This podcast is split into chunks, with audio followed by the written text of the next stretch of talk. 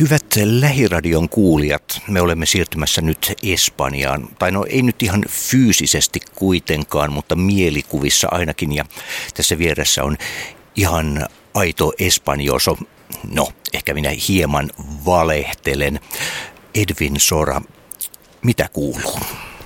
Hola, buenos tardes. Hyvinhän tässä menee. Mukavasti istutaan täällä Oodissa nyt.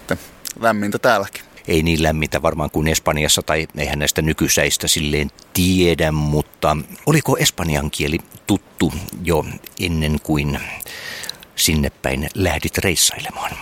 Espanjan kieli on sen verran tuttu, että pystyn kahvia ja olutta sillä tilaamaan. Ehkä jonkun ruoankin, jos oikein villiksi heittäytyy, että kyllä sitä aika pitkälti englannilla tai sitten Fuengerolassa Suomella pärjää. Että sinä kuitenkin pitkiäkin aikoja siellä olet ollut välillä asunnon kanssa ja välillä heittäytynyt asunnottomaksi. Costa del Tormenta-kirja, kun ilmestyi tuossa, siihen on kuitenkin tehty aika monenlaista taustatyötä. Joo, tosiaan se alkuperäinenhän tota, suunnitelmahan siinä, tai suunnittelemattahan se lähti, että törmäsin tällaiseen kodittomaan miehen, joka kulki tällaisella senioriskootterilla ja alkoi kiinnostamaan, että mikä tota, missä tällainen koditon henkilö voi sitten ladata ylipäätänsä sähköllä toimivaa vehjettä.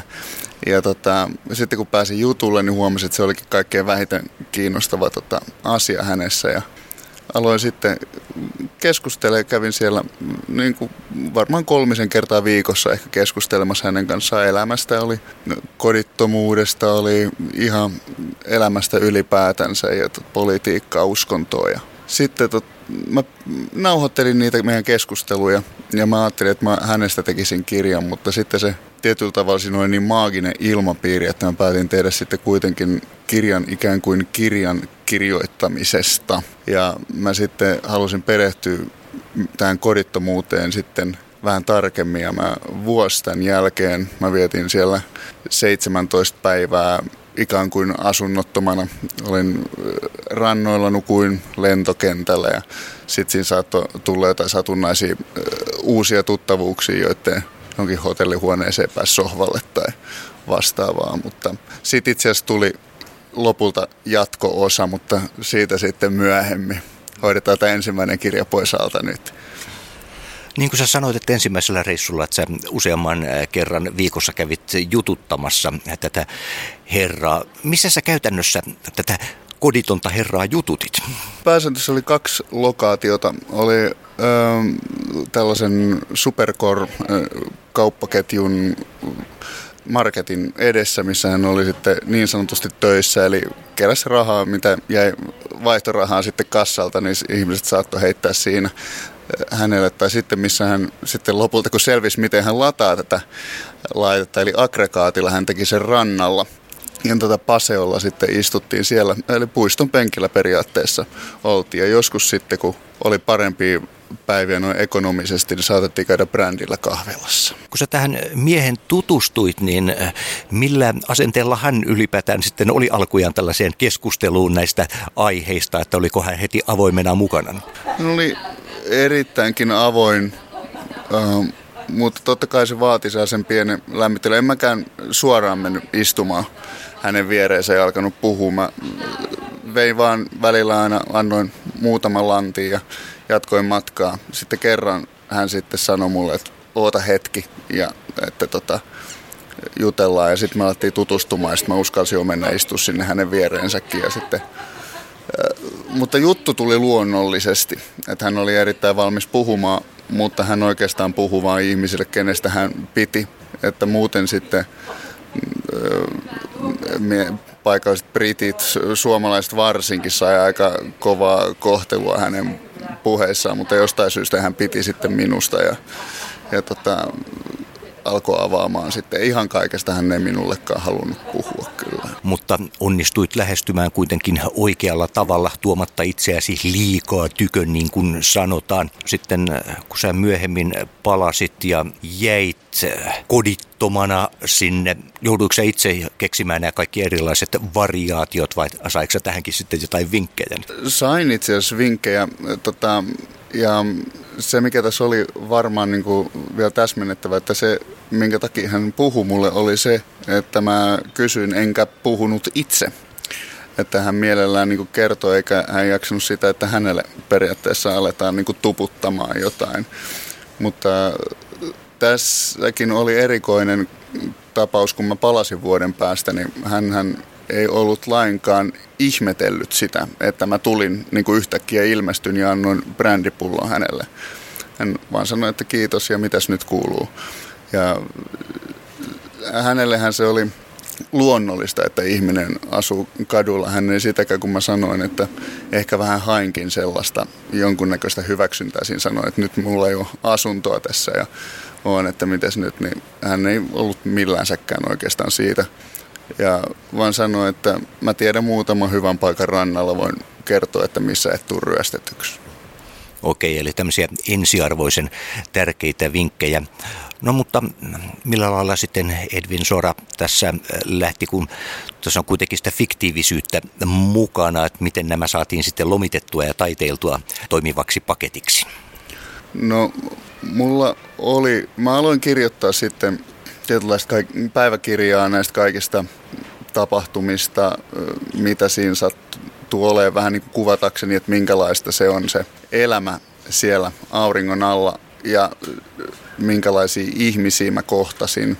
Ja sitten mä lopulta kehittelin tähän itseni tilalle tällaisen fiktiivisen perheen ja siihen aloin sitten muokkaamaan vielä, niin kuin mitä, mitä pidemmälle editointikerrokset meni, niin mä pistin siihen päähenkilölle, joka periaatteessa pohjautuu minuun, hirveämpiä ja hirveämpiä piirteitä ja tein sitten jopa hirviömäisen loppujen lopuksi narsistisen eh, ihmishirviön, mutta eh, ne meni kivasti sitten solahti sinne, koska teemana ehkä on tosiaan kodittomuus sen molemmissa äh, tällaisessa henkisessä ja fyysisessä tavassa, miten se voi. Eli tässä oli tosiaan nuori perhe, joka on liian aikaisin päätynyt perheeksi ja eikä tiennyt sitten, niin kuin, me eivät päässeet vielä elämään sitä elämää, mitä he olisivat pitänyt elää ennen kuin perustavat perheen.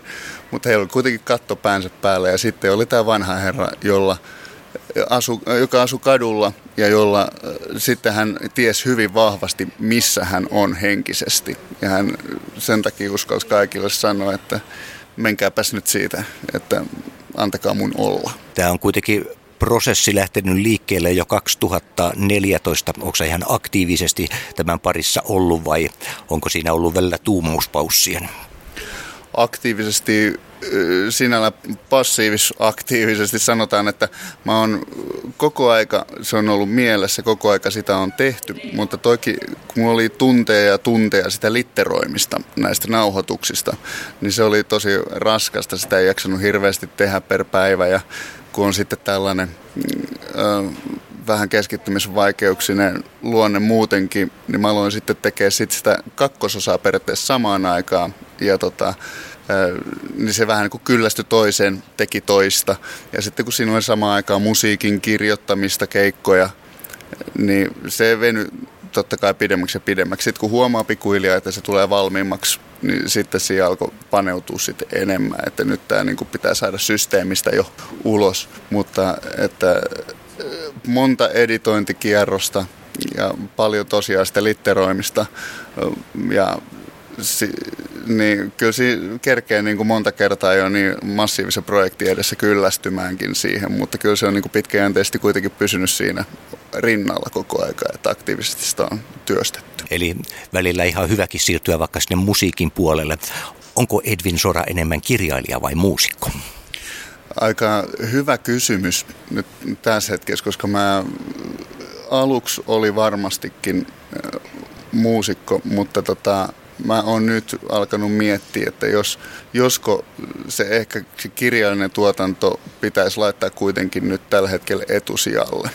Jotenkin tuntuu mielekkäämmältä tällä hetkellä, mutta, mutta kyllä se musiikki tulee koko ajan kulkemaan niin kuin mukana ja varmaan niin kuin tulevat kilvoittelemaan vieläkin siitä ykköspaikasta, mutta nyt jotenkin tällä hetkellä tuntuu, että tämä kirjalliset hommat on nyt enemmän niin kuin oma, omalta tuntuva juttu. Kirjassaan tosiaan halusin tuoda siihen sellaista matkailun tunnelmaa, eli kaikki keskustelut on käyty, millä kielellä ne on käyty, ne on sillä kielellä kirjattu myöskin sivuille. Ja siinäkin halusin pitää sellaista tietynlaista väljyyttä niissä haastatteluissa, eli sinne on jätetty sellaisia taivaalle tuijotteluhetkiä, jotka sitten antaa luonnollisen hetken sitten kirjassa perata tämän päähenkilön ajatuksia ja jäsennellä ehkä lukijallekin siitä, että mitä, mit, miten hän käsittää sen, mistä on juuri keskusteltu ja miten hän näkee sen niin kuin liittyvän omaan elämäänsä. Ja, ja tota, se, siinä tosiaan niin kuin, se on kirjoitettu niin, että kuin tutustuisit uuteen henkilöön. Että pikkuhiljaa, koska yksi aiemmin sanottu sana saattaa sitten tuoda mieleyhtymän vasta monen sivun päästä. Ja, mutta paljon siitä on myös editoitu pois ja tässä oli jotkut kustannussopimukset, mistä oli oltiin jo puheissa, niin karjuutu just siihen, että siinä oli mielestään liikaa englannin kieltä verrattuen Suomeen. Mutta tota, mä pidin tästä visiosta kiinni. Mun mielestä on turha tehdä sellaisia kirjoja, mitä on tehty maailman sivu. Että mieluummin tekee jotain uutta ja uuden näköistä. Niin, me ollaan nyt täällä Oodissa ja tuossahan nyt lähitulevaisuudessa sä enemmänkin täällä olet esittelemässä tätä teosta. Joo, 14.4.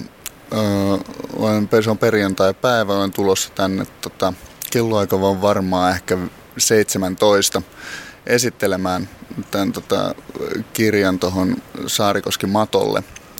Ja tota, sen jälkeen varmaan olisi tarkoitus mennä tuonne ravintola Mullikkaan pitämään pienet tota, kahdeksasta lähtien tuollaiset julkistuskekkerit. Eli sinne saa tulla tervetuloa ja kirjoja on saatavilla.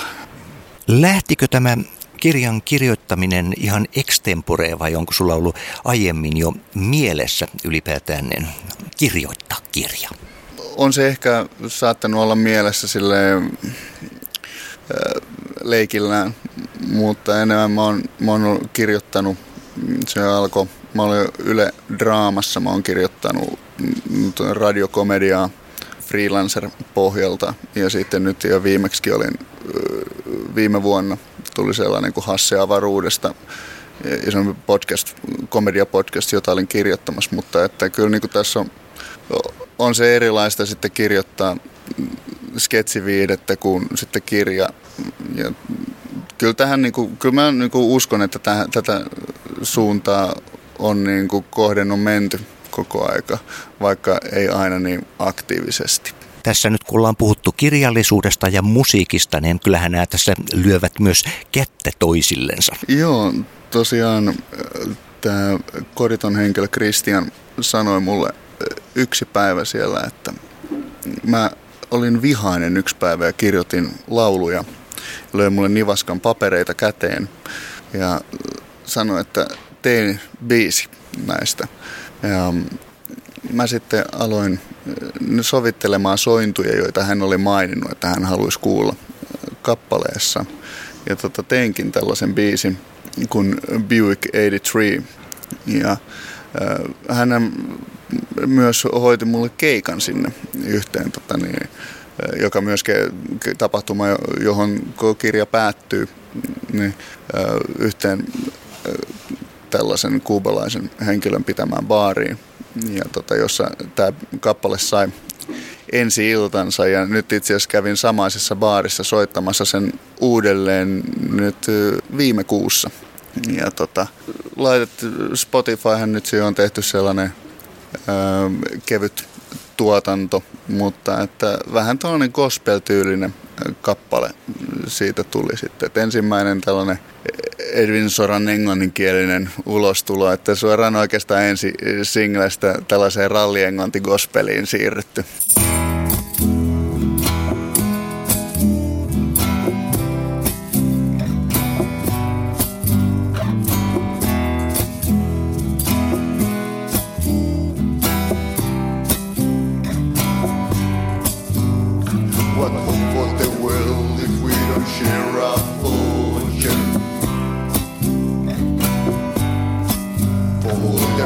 of the way.